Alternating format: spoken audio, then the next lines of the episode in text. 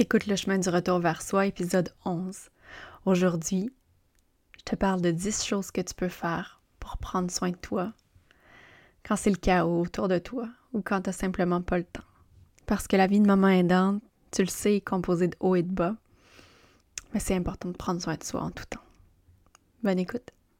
T'es prête à réapprendre à prendre soin de toi, à te faire plus de place dans ta vie, à te transformer de la femme qui survit à celle qui s'épanouit, celle qui sait que peu importe qu'est-ce qui arrive, elle va être OK. Écoute bien ce qui suit. À la fin de l'été, je lance mon programme virtuel Prendre le chemin du retour vers soi. Dans ce programme virtuel de huit semaines, on abordera le mode de survie, la culpabilité, le lâcher prise et aussi comment se retrouver. À travers des coachings de groupe, live, des modules préenregistrés, c'est le moment pour te retrouver et pour réapprendre à prendre soin de toi. Inscris-toi sur la liste d'attente en cliquant sur le lien dans les notes de l'épisode.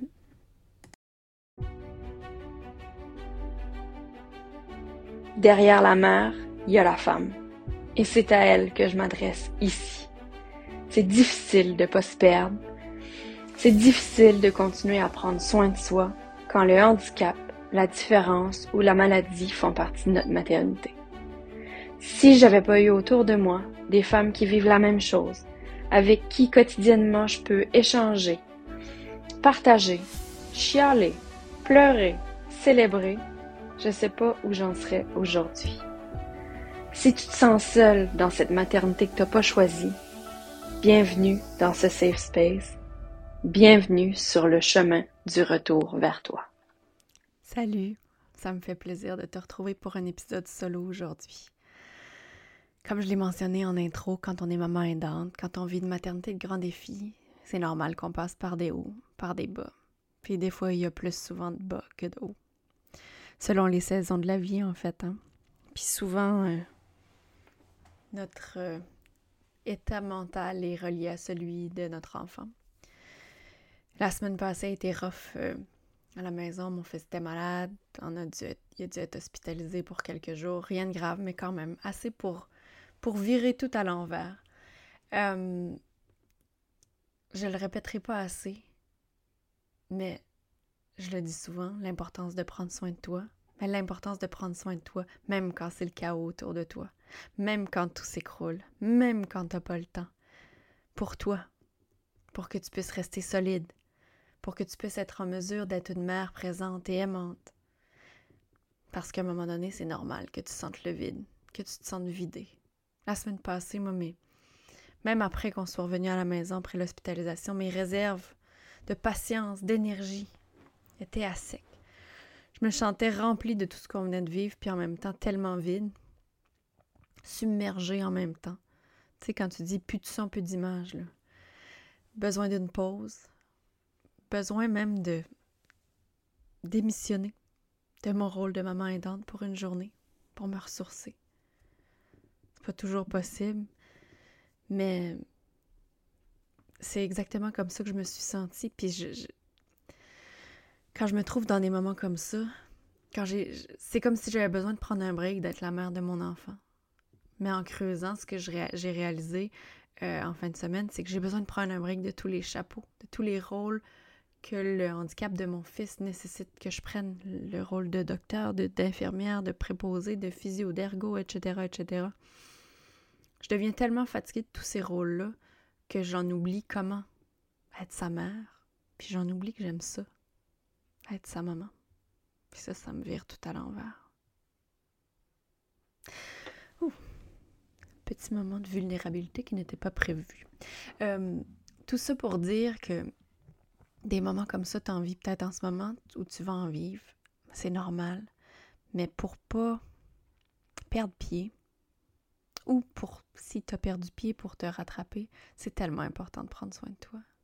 Puis, tu sais, Bon, écoute, si tu peux partir 48 euh, heures euh, en solo euh, dans un, hôtel spa, je te le recommande, c'est parfait. Mais peut-être que c'est pas possible pour toi, ni financièrement, ni question de temps question d'organisation familiale. Donc aujourd'hui, ce que je vais te partager, c'est des 10 petites choses que tu peux faire pour prendre soin de toi. Quand tu n'as pas l'espace, quand tu n'as pas le temps pour prendre soin de toi, puis quand tu as l'impression que c'est le chaos. T'es prête? La première chose, respire et recentre-toi. Souvent, quand on est dans une... quand tu as l'impression que c'est le chaos autour de toi, ton système nerveux est activé. C'est comme si ton corps avait l'impression, ton corps réagit comme s'il y avait un vrai lion qui lui courait après ou un mammouth. Euh, tu vis du stress, de l'anxiété, c'est tout tendu à l'intérieur de toi. La respiration est un outil tellement incroyable pour calmer notre corps. Puis en fait, c'est on l'oublie souvent, mais c'est un outil qu'on a sous la main en permanence. Donc, pour réduire le stress, pour se calmer. Puis, tu sais, ça peut être tellement simple. Euh, ce que je suis en train de te, proposer ici, c'est pas de prendre une heure pour t'installer dans une posture de méditation devant ton hôtel euh, en silence euh, pour respirer. Oui, si tu peux le faire, parfait. Mais là, je te parle de allonger ta pause pipi de deux minutes pour faire des respirations longues et profondes. Donc, t'inspires longuement, t'expires longuement, tu peux expirer plus longtemps. Tu par exemple, inspirer 4, 1, 2, 3, 4 et expirer 6, 1, 2, 3, 4, 5, 6. En, allongeant l'expiration, ça euh, amène un message au système nerveux de se calmer. Ça peut être deux minutes que tu restes assis dans ta voiture après avoir déposé les enfants le matin ou avant d'aller les chercher. Ça peut être pendant que tu berces ton enfant. Euh, ça peut être pendant que tu coupes des légumes. Donc, juste de ramener la conscience à ta respiration, juste ça, là, quelques fois par jour, juste ça, ça peut être un game changer pour toi. Euh, tu peux le faire en mettant une main sur ton cœur, une main sur ton ventre. Ouais, juste prendre le temps de respirer. Puis après ça, si tu as un peu plus de temps, ben, tu peux écouter une méditation enregistrée, par exemple. Tu peux faire une, un, ancrage, un, scan corporel, prendre le temps. Moi, je fais ça des fois avant de m'endormir, je me couche, puis là, je, me nomme dans ma tête toutes les parties de mon corps, en commençant par les pieds, puis là, je monte. Fait que je ressens chaque partie de mon corps euh, une après l'autre. Puis ça, ça me, ça ground, ça me calme aussi. Mais je le répète là, juste prendre le temps de respirer, que, prendre 10 respirations en étant consciente que tu respires et c'est clair que ça va faire une différence pour toi. Donc, ne sous-estime pas cet outil que tu as la main, sous la main en permanence. Deuxième conseil, trouve des petites pauses. Moi, j'appelle ça créer de l'espace. Prendre des petits moments pour toi, même quand le temps est limité. Ça peut être aussi simple que ben, la, respiration dont je te parlais euh, juste maintenant. Ça peut être d'aller. Moi, des fois, ce que je fais, je vais, quand c'est le jour des poubelles, je vais sortir. C'est moi qui. Au lieu de laisser mon chum y aller, c'est moi qui y va. Mon allée euh, jusqu'au chemin est un peu longue, donc ça me prend cinq minutes, là, mais ouh, juste de me retrouver toute seule. Ou je vais chercher euh, le courrier. Ça peut être de rester assis cinq minutes dans ta voiture avant d'aller chercher les enfants. De marcher en poussette si tu as les enfants. Euh, utilise la télévision si tu as besoin pour, que, pour occuper des enfants pendant que tu coupes les légumes dans, dans le calme.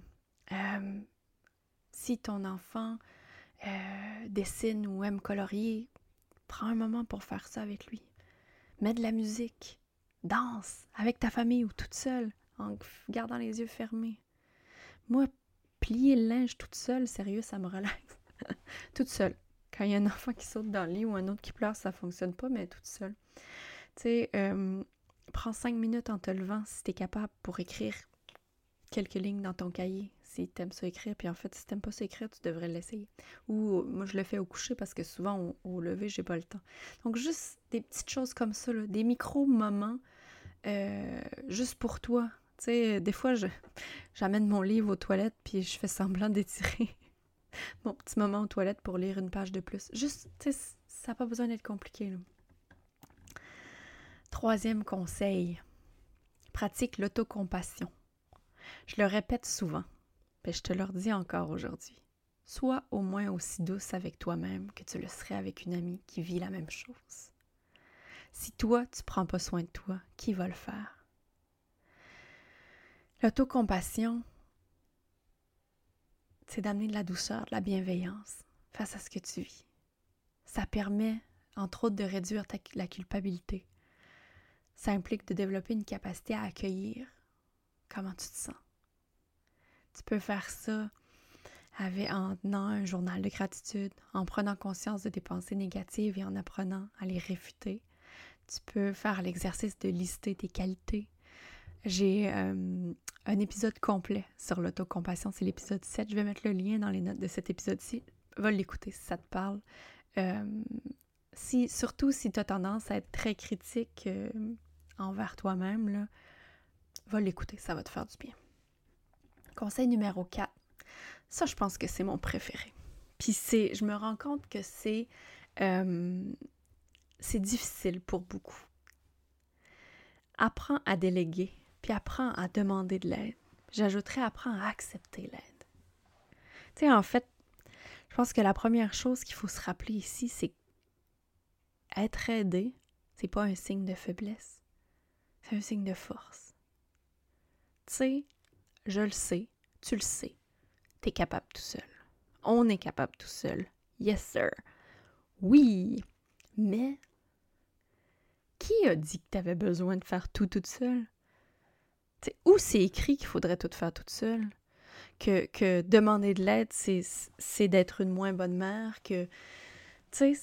Non, non, non, non, non, non, non, non, non. Demander de l'aide, l'accepter, c'est un signe de force. Moi, je me fais un point d'honneur d'accepter l'aide qu'on offre, de nommer mes besoins. Quand j'étais à l'hôpital la semaine passée avec mon garçon, j'ai une amie qui m'a écrit pour me dire est-ce que je peux faire quelque chose? Puis je sais que il n'y a pas si longtemps, j'aurais répondu non, non, on est correct. Puis là, j'ai dit ben, j'ai réfléchi, je me suis demandé qu'est-ce que j'avais besoin, puis comment elle pouvait m'aider. Ah, repas. J'ai dit, ben si on est encore ici demain soir, ça nous prend un souper. Elle dit, parfait, je m'en occupe. Je te l'offre, ça me fait plaisir. Puis finalement, c'est comme ça que ça s'est passé. Je, le sais que je lui ai fait plaisir. Tu sais, j'ai... Cette amie-là avait envie de donner quelque chose pour m'aider. Donc, je lui ai donné... Accepter de recevoir, c'est laisser l'opportunité à l'autre de donner. Tu sais, t'es habitué de donner, t'aimes ça donner. Mais les autres aussi aiment ça. Euh, pour accepter l'aide, ça implique de lâcher prise aussi. Que les choses ne seront pas nécessairement faites à ta façon. Puis ça, c'est correct, mais c'est un apprentissage euh, qui est nécessaire aussi. Puis j'ajouterais euh, demander et accepter de l'aide avec ton enfant aussi. En fait, ce que je veux dire, c'est selon comment, quel réseau tu as autour de toi, mais en fait, même si tu en as un, si c'est possible pour toi, engage, crée une équipe autour de ta famille. Ici, on, on a beaucoup d'aide à la maison avec mon garçon euh, quand il n'est pas à la garderie. C'est ce qui nous sauve la vie, littéralement. D'avoir des aidantes, des aides familiales qui viennent à la maison, c'est ce qui nous sauve la vie. C'est ce qui me permet, moi, de reprendre mon souffle. C'est ce qui permet de faire des activités normales, entre guillemets, avec ma fille, des activités que mon garçon, ça serait pas agréable pour lui. C'est ce qui amène de l'équilibre dans notre vie. Puis, je sais que ça fait du bien à mon fils aussi. Puis oui, la culpabilité revient me visiter de temps en temps. Puis généralement, c'est ces semaines-là où je me sens coupable que là, toutes les aidantes tombent malades en même temps. Puis là, je me dis, hum, bravo Laura, tu l'as cherché. Non, mais sérieux, euh, j'ai organisé un café virtuel des mamans aidantes euh, dernièrement, puis euh, j'ai envie de te partager ce qu'une maman a raconté. Elle, a dit, elle disait que ça lui avait pris des années avant de confier son enfant à quelqu'un d'autre, avant d'accepter qu'elle avait besoin d'aide. Puis quand elle l'a fait, elle a réalisé qu'elle avait été presque égoïste de le garder pour elle pendant tout ce temps-là, vu le bonheur que son enfant pouvait apporter euh, aux gens autour de lui. Moi, je j'ai trouvé ça beau, ça m'a ému en fait, puis c'est comme ça qu'on fonctionne ici. J'ai la chance que mon garçon n'ait pas euh, d'enjeu d'adaptation, je dirais. Fait que si c'est ton cas, euh, de, en fait, mon, mon, fils a plusieurs gardiennes dans sa vie, que ce soit les éducatrices à la garderie, les aidantes, puis ça pose pas problème pour lui que ça soit pas toujours la même personne. Donc, si c'est ton cas, euh, si ça pose problème, c'est différent. Peut-être que ce que je dis maintenant, ça s'applique pas à toi, mais dans mon cas, je me dis plus qu'il y a de gens autour de nous qui connaissent mon fils, qui l'aiment, qui nous aiment comme famille, qui nous aident à prendre soin de nous, plus qu'on est fort. Tu sais, puis en fait, le conseil de mon conseil que je rajouterais, c'est attends pas d'être à pour demander de l'aide. Euh, crée ton équipe, crée ton réseau quand ça va bien, quand c'est facile. C'est beaucoup plus facile de déléguer quand ça va bien. Puis tu sais, si t'es pas à l'aise de confier ton enfant à quelqu'un d'autre, euh, fais-le, organise que la personne soit avec lui pendant que tu es à la maison. Va prendre un bain, cuisine pendant qu'il joue dans le salon avec euh, la personne qui prend soin de lui. De lui. Moi, c'est comme ça qu'on a commencé. Là. Mais euh, offre-toi ça. Puis, tu sais, selon les régions dans lesquelles tu habites, c'est possible que ton que tu puisses avoir de l'aide aussi du soutien financier pour pouvoir engager euh, quelqu'un. Puis, en tout cas, ça, pour nous, c'est comme la sensation que la famille est plus grande. Je trouve que c'est vraiment précieux. Prive-toi pas de ça. Conseil numéro 5. On change de registre. Habite ton corps. J'en parle souvent aussi. Les bienfaits de l'activité physique. En fait, activité physique, du mouvement, j'ai envie de dire, pour ton bien-être physique et mental. Comment, en reconnectant avec ton corps, ça te permet de sortir de ta tête? De. Moi, pour moi, c'est mon processus de sortie du mode survie a commencé par le mouvement. Dans mon cas, ça a été le yoga, mais en recommençant à habiter mon corps, en me donnant le droit d'y revenir, l'étape suivante a été de m'autoriser à vivre mes émotions puis tout ça, mais je pense que quand on si ça fait longtemps que tu te bloques de tes émotions, tu as besoin comme d'un moment de transition. Puis là, j'ai une amie qui m'a euh, raconter que pour elle, c'était la natation. Les mouvements répétitifs, nager en comptant les longueurs sans penser à rien, que ça l'aidait à sortir de sa tête puis à faire du bien. Je pense que prendre soin de son corps physique est, peut-être l'étape la plus facile ou en tout cas la moins euh, confrontante pour recommencer à prendre soin de toi. Puis, tu sais, j'ai parlé d'activité physique, mais il n'y a aucun besoin d'avoir de l'intensité là-dedans. Là yoga doux, natation, marche. Euh, puis je veux dire, si, si tu es une fille de course, c'est parfait. La course, ça peut être un sport euh, d'équipe aussi. Euh, du ski de fond quand c'est l'hiver. bref, peu importe qu'est-ce que c'est, trouve ta chose à toi qui va permettre de reconnecter à ton corps, de reconnecter avec tes sensations physiques, puis qui vont te permettre de sortir de ta tête. Conseil numéro 6, planifie du temps pour toi même si tu n'as pas le temps. En fait, la première étape, euh, c'est de t'autoriser à le faire. Te donner le droit. Puis je pense que c'est comme un muscle qu'on étire, c'est plus que tu vas le faire, plus que ça va devenir une évidence, euh, un non négociable. Tu sais, puis ce que j'ai envie de te dire ici, c'est si tu ne te mets pas au calendrier, c'est sûr que tu n'auras pas le temps.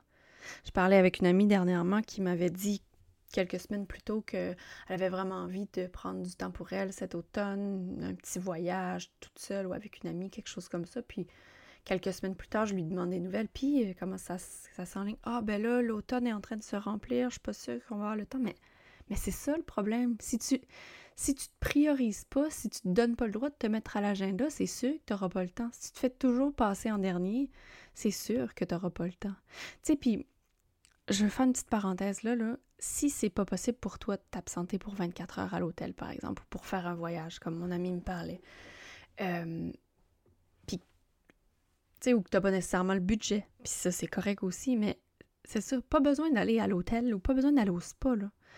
Euh, prendre du temps pour toi, ça peut être de prendre congé de ton travail, une journée que ton enfant est à l'école ou à la garderie pour prendre la journée pour toi de faire comme euh, le, le, travail buissonnier, puis euh, faire semblant que tu vas travailler. de pas te sentir coupable d'aller porter tes enfants à la garderie, même si tu travailles pas. Mais de juste. Tu sais, ça peut être une journée cocooning à la maison, ou même. Euh, moi, ce que je faisais quand.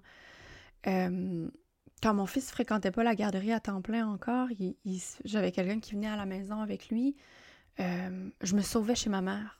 La maison était vide pendant le jour, puis j'allais passer la journée là. C'était comme ma petite sortie, puis en même temps, j'allais me réfugier dans son sofa pour faire des choses qui me qui me faisait du bien. Euh, une petite idée, si en ce moment, l'idée de t'échapper de la maison, si ça file complètement insécure pour toi, là, euh, tu sais, ok, parfait. Est-ce peux-tu commencer par planifier des escapades mentales? Je trouve que c'est intéressant comme idée. Imagine-toi, tu prends un temps avant de t'endormir, relax, imagine ton escapade, ton 24 heures solo, euh, ta semaine solo, peu importe où, tu es rendu. Imagine comment ça se passe bien pour toi, comment ça se passe bien pour tes enfants. Essaie de ressentir comment tu te sens, l'espèce de, plénitude, de paix euh, qui, vient à, te remplir, de, le sentiment d'être reposé, d'être... Imagine là, t'as pas personne, t'as pas les, les seuls besoins euh, que tu as à satisfaire, c'est les tiens. Même pas de repas à planifier. Tu peux manger quand tu veux, tu peux faire qu'est-ce que tu veux, quand tu veux. Oh, j'en rêve. J'ai un moment prévu bientôt d'ailleurs. Mais prive-toi pas de ça. Puis, tu sais, t'as le droit de prendre du vrai temps pour toi. Tu ne seras pas une mauvaise mère pour autant. Tes enfants ne t'en voudront pas puis si c'est bien organisé, tout va bien se passer à la maison quand tu seras pas là. Ouais.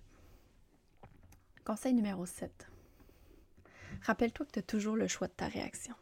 Je dis souvent ça aussi.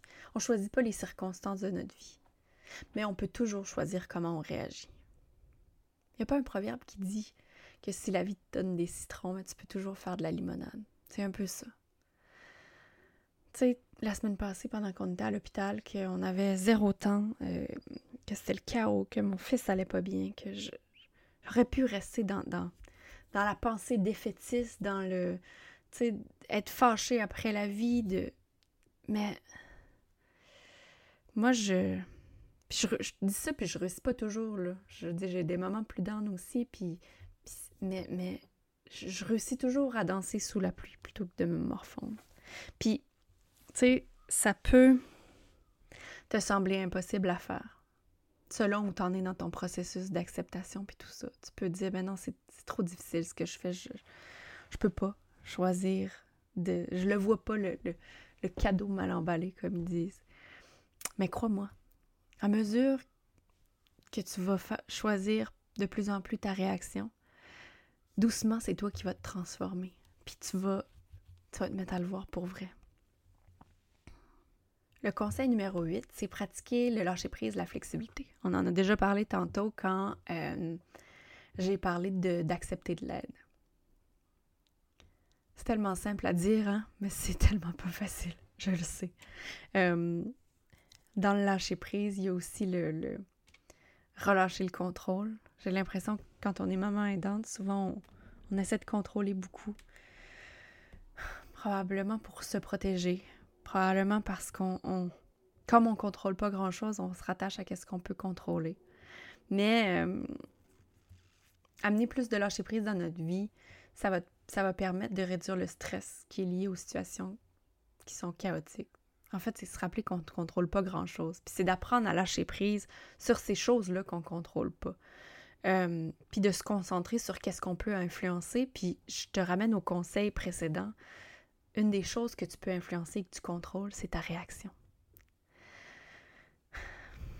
Oui.